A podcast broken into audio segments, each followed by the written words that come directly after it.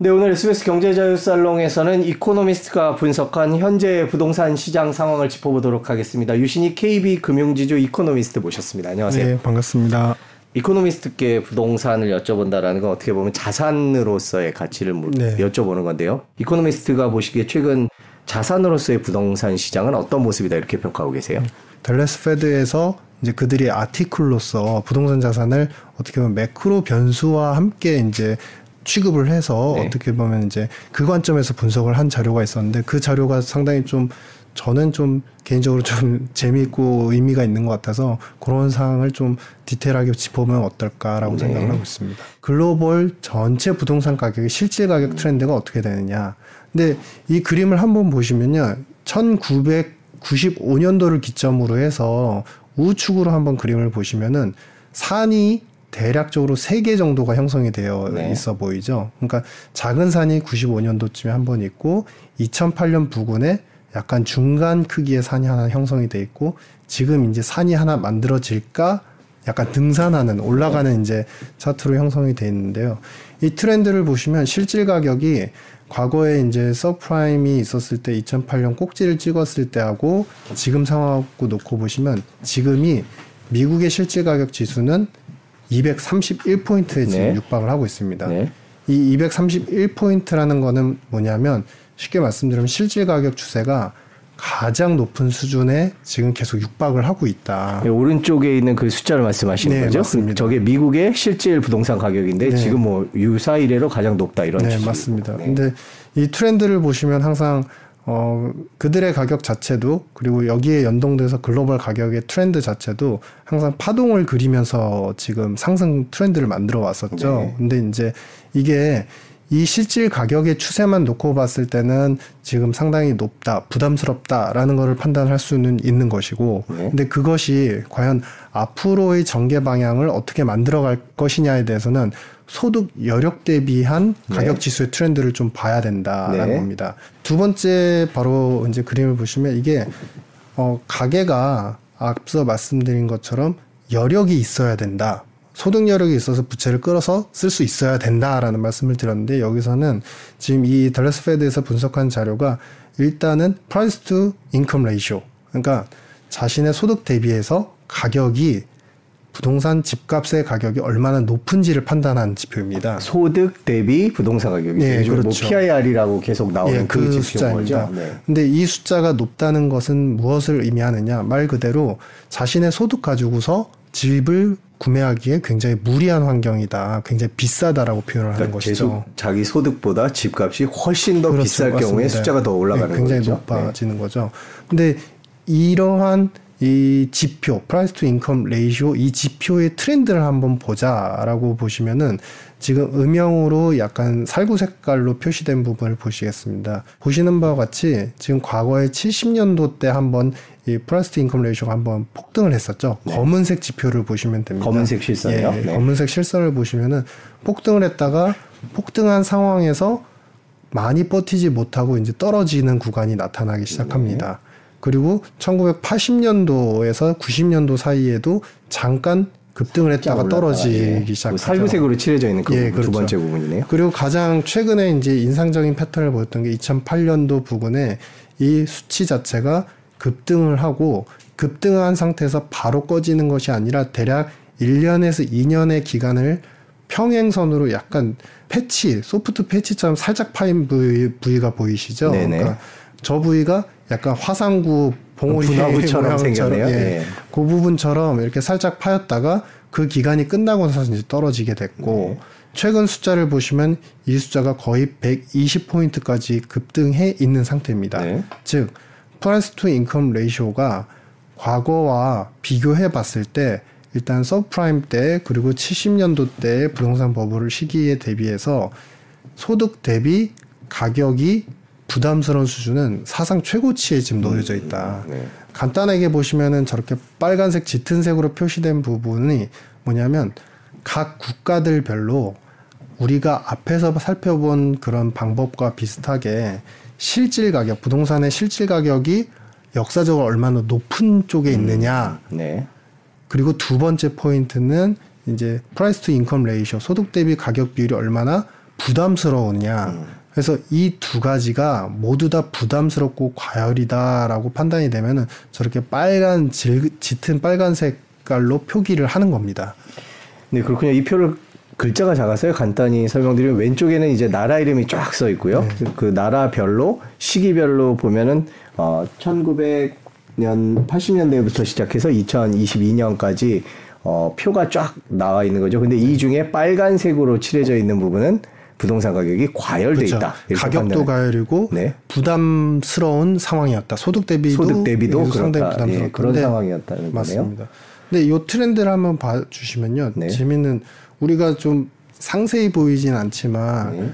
이게 육안으로 봤을 때 빨간색이 중간 2004년 근처에 빨간색이 여러 국가들에서 지금 보이기 시작하죠. 네. 그 군집화되어 있죠, 뭉쳐 네. 있죠. 그래서 이게 어떤 의미냐면 이제 가격과 그다음에 소득 대비해서 부담스러운 상황에 대한 이 과열 징후들이 국가별로 처음 시작되는 시점과 그 길이 그러니까 이게 얼마나 지속이 됐냐는 틀리지만 1990년도 때 한 번 잠깐 왔었고 2008년도에는 대부분의 국가들이 동조화되는 시스템들, 그러니까 경제가 선순환이 되면서 서로 간에 이제 비슷비슷한 현상들을 계속 나타내다 네. 보니까 자산 가격의 과열도 이 시점에 동일하게 다 같이 과열 징후가 보였었다는 겁니다. 마지막으로 준비한 펀더멘탈과 관련된 부동산 가격 표를 보면서 설명을 듣도록 하죠. 정상적으로 어, 나타났어야 되는 가격 대비해서 얼마나 지금이 고평가되어 있느냐. 이 역시도 Dallas Fed에서 이제 미국의 부동산 가격을 중심으로 이제 분석을 한 겁니다. 여기서는 위에서 보시는 바와 같이 점선으로 표시가 되어 있죠. 점선으로 U자형으로 이렇게 완만하게 올라가는 그래프 보이시죠? 이 그래프, 이 점선으로 된 부분은 뭐냐면 그들이 지금의 여러 가지 경제 금리 변수와 펀더멘탈 지표를 가지고서 부동산의 가격 자체가 지금은 어느 정도가 적정한 가격이다라고 그들이 추정을 한 지표입니다. 검은색 굵은 이제 실선으로 표기된 부분 보이시죠? 네. 이거는 실제 관측된 가격, 실제 그러니까 부동산의 자산 가격을 75년도를 100으로 했을 때 이 가격 패턴이 얼마만큼 높아져 있느냐. 그러면 우리가 쉽게 생각해서 이 점선 가격과 실선의 검은색 가격의 차이가 크면 클수록 당연히 가격이 고평가돼 있구나, 비싸구나라고 평가를 할 수 있겠죠. 근데 이 트렌드를 보시면은 지금 2000년 초반부터 제가 앞서도 말씀드린 바와 같이 이제 서브프라임 위기 때 2006, 2007, 2008 그때만 자산 가격이 급등한 거로 많은 분들이 인식하지만 사실은 2000년 초반부터 이 가격, US 부동산 가격의 트렌드는 상승 패턴을 보이기 시작했고 이 상승 패턴은 점선으로 표기된 펀더멘탈 가격 원래 정상적으로 이 정도 가격이어야 돼라고 했던 부분보다도 괴리가 서서히 벌어지기 시작합니다. 그러면서 그 괴리가 가장 크게 벌어졌을 때가 언제냐? 바로 2006년과 7년도 사이입니다. 이때 가격이 괴리가 심한 상태에서 바로 무너졌느냐? 그렇지 않습니다. 대략 여기서도 다시 한번 확인할 수 있는 게 1년에서 2년 정도를 버티다가 무너지기 시작했습니다. 가격에 대한 버블이나 괴리가 심한 정도가 해소되는 데는 단시일 내에 절대로 해소가 되지 않는다는 것이고 이 가격 괴리가 해소되는 기간 2006년에서부터 시작을 했다라고 가정했을 때 해소되는 기간만 하더라도 거의 6년에서 7년 정도가 걸려서 이게 실선 자체가 점 이제 점선으로 표기된 부분에 붙기 시작을 합니다. 그래서 완전히 붙은 게 2012년, 13년 요때쯤부터 이제 붙기 시작을 하죠. 부동산의 가격 트렌드는 우리가 항상 이제 일반적으로도 얘기를 해 해왔던 것처럼 분명한 건 사이클이 있구나.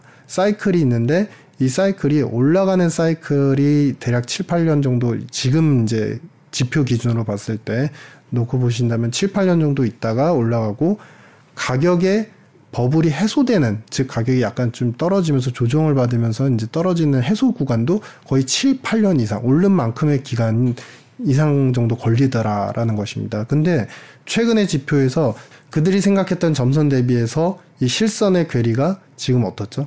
상당히 벌어져 있는 상태입니다. 네. 이미 22년도 말까지의 기준이긴 하지만 이 괴리가 상당히 벌어져 있는 상태고 이 괴리의 폭발력은 직선으로 거의 직각으로 지금 올라가기 네. 시작을 하죠. 그러면은 우리가 여기서 이제 추정을 할 수 있는 두 가지 단서가 나오, 나오는 겁니다. 네. 자, 첫 번째, 이 가격 괴리가 상당히 벌어져 있는 상태인데 여기서 당장 무너질 것이냐? 그렇진 않을 수 있다. 왜냐하면 우리가 앞에도 경험한 것과 같이 1, 2년 정도 가격 괴리가 벌어진 상태로 유지된 케이스도 있었으니까. 근데 두 번째, 그러면은 이 가격 괴리가 벌어진 상태에서 더 급등을 할 수 있느냐? 가격이 높은 상황이고 소득 대비 굉장히 좀 고평가가 돼 있는 건 맞지만 이것이 당장은 안 꺼진다. 하지만 조만간 1, 2년 안에 혹은 2, 3년 안에 고점을 맞고 이 가격이 어느 정도 어, 거품이 해소되는 구간이 올 수 있을 것이다. 그 기간은 앞으로의 7년 이상의 기간 동안의 해소의 가능성이 있겠구나라는 것을 이 달러스 페드의 자료에서 좀 유출을 해볼 수 있는 좀 의미 있는 지표인 것 같습니다. 우리나라 부동산도 미국 부동산 움직임과 거의 비슷하게 움직이나요? 어떻습니까? 그러니까 이 시차가 이제 부동산 제가 이제 부동산 전문가는 아니지만 네. 보통 보면은 당연히 부동산 자산 시장의 트렌드가 좀 디테일하게 바뀌는 거는 그 나라의 어, 부동산 관련된 정책이 어떻게 변하느냐 네. 그리고 금리가 뭐 다른 국가 대비해서 더 빨리 내려가느냐 유동성이 얼마나 더 빨리 이제 급증을 하느냐 요 세 가지 팩터가 조금씩 시차가 다르게 나타나긴 하지만 우리가 앞에서도 다른 여러 개 국가들이 과열일 때는 한꺼번에 과열이 그렇죠. 오고 네네네. 그런 트렌드가 있다는 네네. 걸 봤을 때 우리 부동산 가격의 이제 자산 가격의 사이클도 글로벌의 사이클하고 그렇게 크게 다르진 않을 것이다. 특히나 이제 2008년도에 잠깐 우리가 비교해서 보긴 했지만 최근 같은 경우는 외국 투자자들의 다른 나라에 대한 어떤 부동산 투자나 이런 것들이 더 손쉬워졌거든요. 네. 오히려 접근하기가 쉬워졌기 때문에 오히려 그런 가격 동조화의 가능성들은 더 크게 열려 있지 않은가 이렇게 이제 생각을 하고 있습니다. 네, 뭐 우리나라 같은 경우에 가계 부채 상황이 특히 더 어려운 상황이고요. 네. 근데 뭐 미국도 마찬가지일 것 같기도 하고요. 이 가계 부채가 부동산에는 어떤 영향을 미칩니까?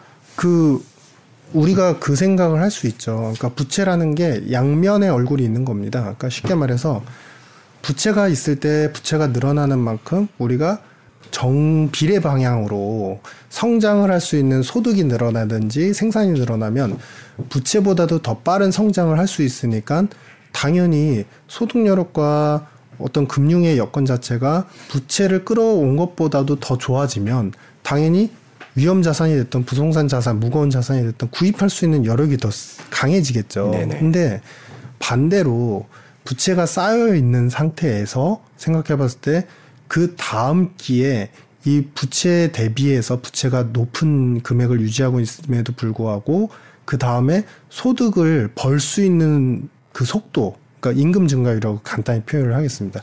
벌 수 있는 돈하고 그 다음에 금융 여건 그러니까 자기가 이제 돈을 빌리기에 어느 정도 여력이 되느냐 이자를 낼 만 하느냐 이런 여력을 비교했을 때 그게 만만치 않은 그러니까 부담스러운 상황이 되면 사실은 그때부터 부채는 오히려 발목을 잡는 그런 음. 격이 되는 거죠.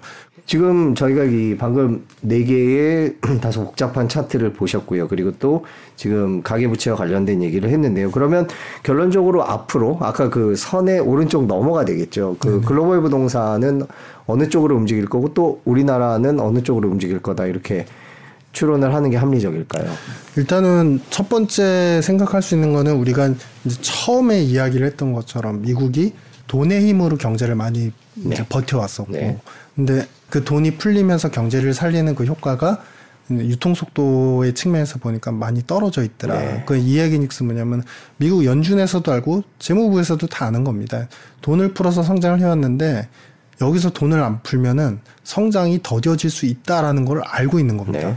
그럼에도 불구하고 물가가 높으니까 금리는 올려대서 돈을 좀 걷어들여야 하는 네. 정확히 말하면 돈을 걷어들이는 어느 정도 척은 해줘야 되는 그런 상황인 거죠. 네. 근데 이 두 개가 이제 서로 대립적으로 음. 병합이 되어 있는 네. 거죠. 그런데 바이든 정부의 지금 행태로 보면 어떻게든 여전히 돈을 써서 재정 지출을 강하게 해서라도 적자에 대해서 사실 많이 신경을 안 쓰는 것 같더라고요. 그러니까 돈을 풀어서라도 뭔가 유지시키고 싶고 네네. 네. 다음 대선에 또 되고 싶은 그런 마음이 있어 보입니다. 그러니까 이 돈을 갑자기 미국에서도 전체적으로 확 끌어당기면서 막 굉장히 빠르게 축소를 시킬 것 같진 않다. 음. 그러면은 자산 가격의 트렌드도 갑작스럽게 붕괴가 되거나 갑작스럽게 떨어질 가능성은 좀 작아 보인다라는 힌트가 하나 나오고요.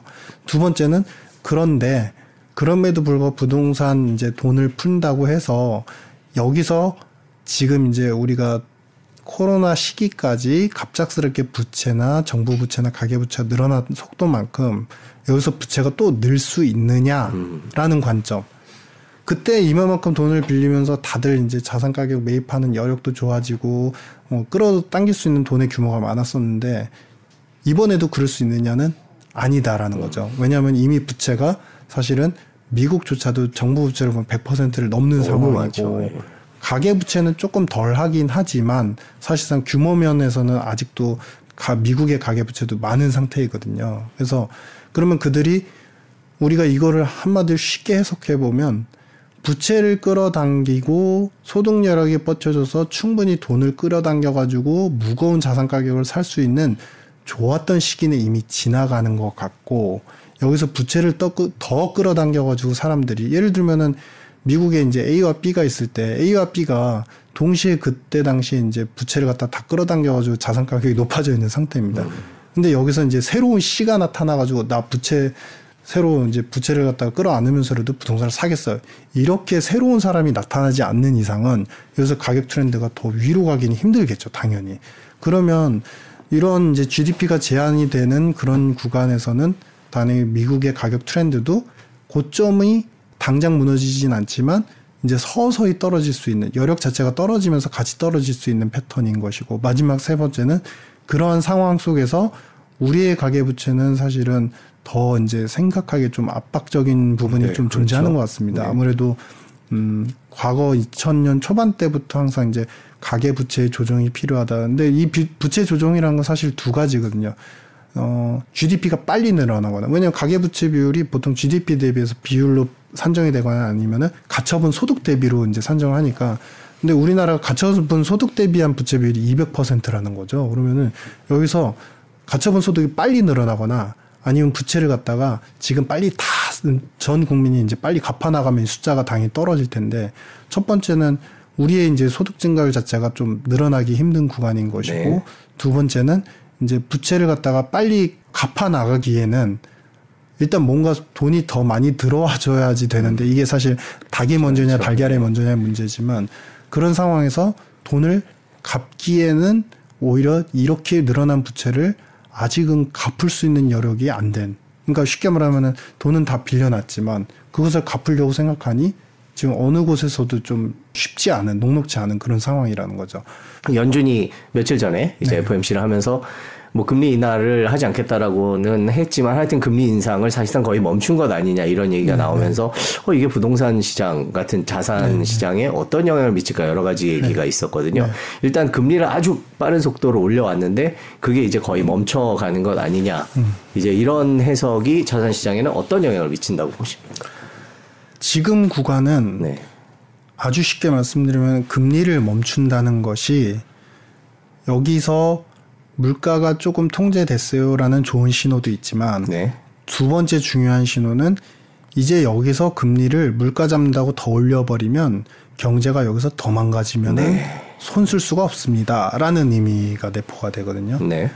그러면 우리가 이제 저는 이제 개인적으로 분석을 할 때 부동산 자산의 가격이나 트렌드도 사실은 경제의 어떤 순환적인 패러다임에서 성장하거나 약간 꺼지거나 이렇게 이제 분석을 하고 있고요. 근데 그런 관점에서 보면 단순히 금리가 싸지니까 돈을 빌리기 좋은 여건이 생겨서 투자하면은 가격이 또 오르겠구나. 이거는 전형적인 위험 투자 시장, 즉 네. 주식이나 위험 상품 시장 쪽에 해당이 될 것 같은데 금리가 싸진다고 해서 그것들이 다 이루어진다라고 놓고 봤을 때는 우리가 그래서 이제 가계 부채 비율을 항상 생각하지 않습니까? 이 부채 비율이 의미하는 거는 어, 미국도 거의 이제 70% 80% 정도 육박을 하고 있고 한국은 이제 100% 이제 넘어가는 상태이고 이 얘기즉슨 뭐냐면 그 나라 경제에서 GDP를 산출할 수 있는 생산할 수 있는 많은 이제 생산 인구 경제 활동 인구가 있는데 이 인구들이 벌어들 수 있는 돈 대비해서 부채가 이만큼 쌓여 있어. 그러면은 우리가 앞에서 예, 를 들어서 설명한 것처럼 A, B가 있는데 A, B가 지금 벌어들이는 돈으로 충분히 부채를 다 끌어당겨서 샀다는 겁니다. 그럼 여기서 새로운 C가 탄생을 해가지고 GDP를 늘리면서 아 내가 생산 많이 하니까 음. 이제 소득 많아질 테니까 부채 끌어서 내가 구원투수 나설게라는 인구가 나타나야 된다는 거예요 경제활동 인구가. 근데 지금 구간에서 그거를 기대할 수 있는 거는 아주 쉽게 얘기하면은 새로운 부자, 즉 새로운 산업에서의 성장과 함께 새로운 부자들이 또 탄생을 한다는 그림인데 그게 가능할 것이냐에 대해서는 조금 그러지 않을 수 있다. 오히려 그러지 않을 가능성이 커 보인다. 왜냐하면 우리가 SVB 사태 겪었던 것처럼 이제 벤처로 인한 가장 이제 빠르게 부각되는 그런 케이스가 벤처 기업들에서 많이 나타났었는데 네. 그런 트렌드 자체도 SVB가 여러분들 아시겠지만 벤처 투자 전문으로 했던 은행입니다. 네. 근데 거기에서 이제 데미지가 온게 1차적으로 벤처에 대한 투자가 기류 자체가 냉각이 너무 빠르게 되다 보니까 그들이 돈이 부족해서 그러면서 여러 가지 구조에서 이제 어 이제 파산까지 이런 게 된 거거든요. 그래서 한마디로 요약해 드리면 이러한 무거운 자산 가격의 트렌드를 금리가 이제 거의 후반 시점, 금리 인상의 사이클의 후반 시점에 있는 건 맞지만 그로 그렇다고 해서 부채를 더 끌어당기면서 새로운 부자들이 탄생하거나 소득 여력이 있는 사람들이 탄생을 해서 부채로 가격을 들어 올리기 혹은 돈을 너무 많이 벌어가지고 가격을 들어 올리기에는 부담이 될 수밖에 없다라는 생각입니다. 그 저희가 앞에서 표들을 쭉 보면 대부분 지금 음, 부동산이라는 자산의 가치가 너무 비싸다. 소득이든 뭐든 여러 가지를 보, 네. 고려해도 역사적으로도 보면 가장 높은 시점이고요. 네, 괴리가 그렇죠. 많죠. 그 괴리는 줄어들어 왔던 게 이제 역사적으로 표를 보면 계속 그러니까 맞습니다. 쉽게 말하면 자산 가격이 떨어져 왔다라는 그렇죠. 건데 지금 여전히 최고점이라면 적어도 저 표에 나와 있었던 2022년 말 기준으로 최고점이라면 네. 앞으로도 그 괴리를 줄이기 위해서는 자산 가격이 더 떨어져야 된다. 그렇죠. 이런 결론을 내리는 거에 대해서는 어떻게 생각하십니까? 그러니까 두 가지의 앞으로 진행 과정이 있을 것 같습니다. 이제 우리가 모두 알고 너도 알고 나도 아는 다 모두 아는 것들이 결국 미국이 달러 빚으로 통해서 모든 경제 순환 패러다임을 만들어 왔기 네. 때문에 근데 내년 대선이 사실 내년 후반기긴 하지만 내년 말쯤이긴 하지만 대선이 얼마 안 남았거든요. 그러는 입장에서 아 경제를 안 꺼트리려고 엄청 노력을 하겠구나 앞으로 1년 동안은 네. 그런 게 이제 시그널이 있고 그러면 두 번째는 유동성에 대해서 특히 최근에 이제 은행 사태, 중소형은행 사태가 있었을 때 보면은 어 페드의 북, 즉 그 연준이 갖고 있는 자산의 규모를 줄인다고 했는데 금리 인상을 하면서 오히려 늘어났습니다. 네. 그러니까 돈으로 정말 아직도 메꾸고 있는 게 너무 확연히 보여요. 음. 그러니까 그만큼 이렇게 의지가 투철하니까 모든 자산 가격이 한꺼번에 떨어지긴 힘들겠구나. 하지만 이게 더 장기간 지속되긴 힘들다. 음. 역사적으로 보니까 이게 길어야 1, 2년 지속이 되다가 떨어진다는 건데 그러면은 이 괴리가 이제 좁혀지는 거는 뭐냐면 두 가지가 다 해당이 되죠.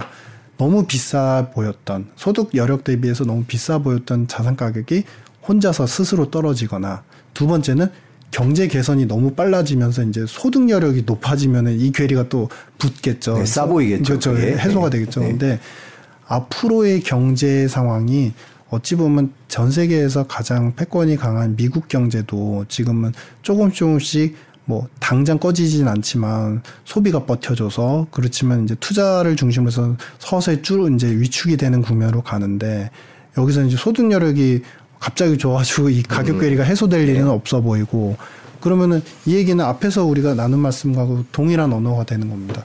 여기서 누가 돈을 그렇게 어떤 가게가 어떤 산업에서 부자가 신흥 부자가 탄생해서 여기서 누가 저 가격을 지불하면서까지 가격을 끌어올릴 것이냐 단순히 금리 좀 싸졌다고 아니 금리가 싸진 건 아니죠 금리 인상이 네. 멈췄다고, 멈췄다고. 예.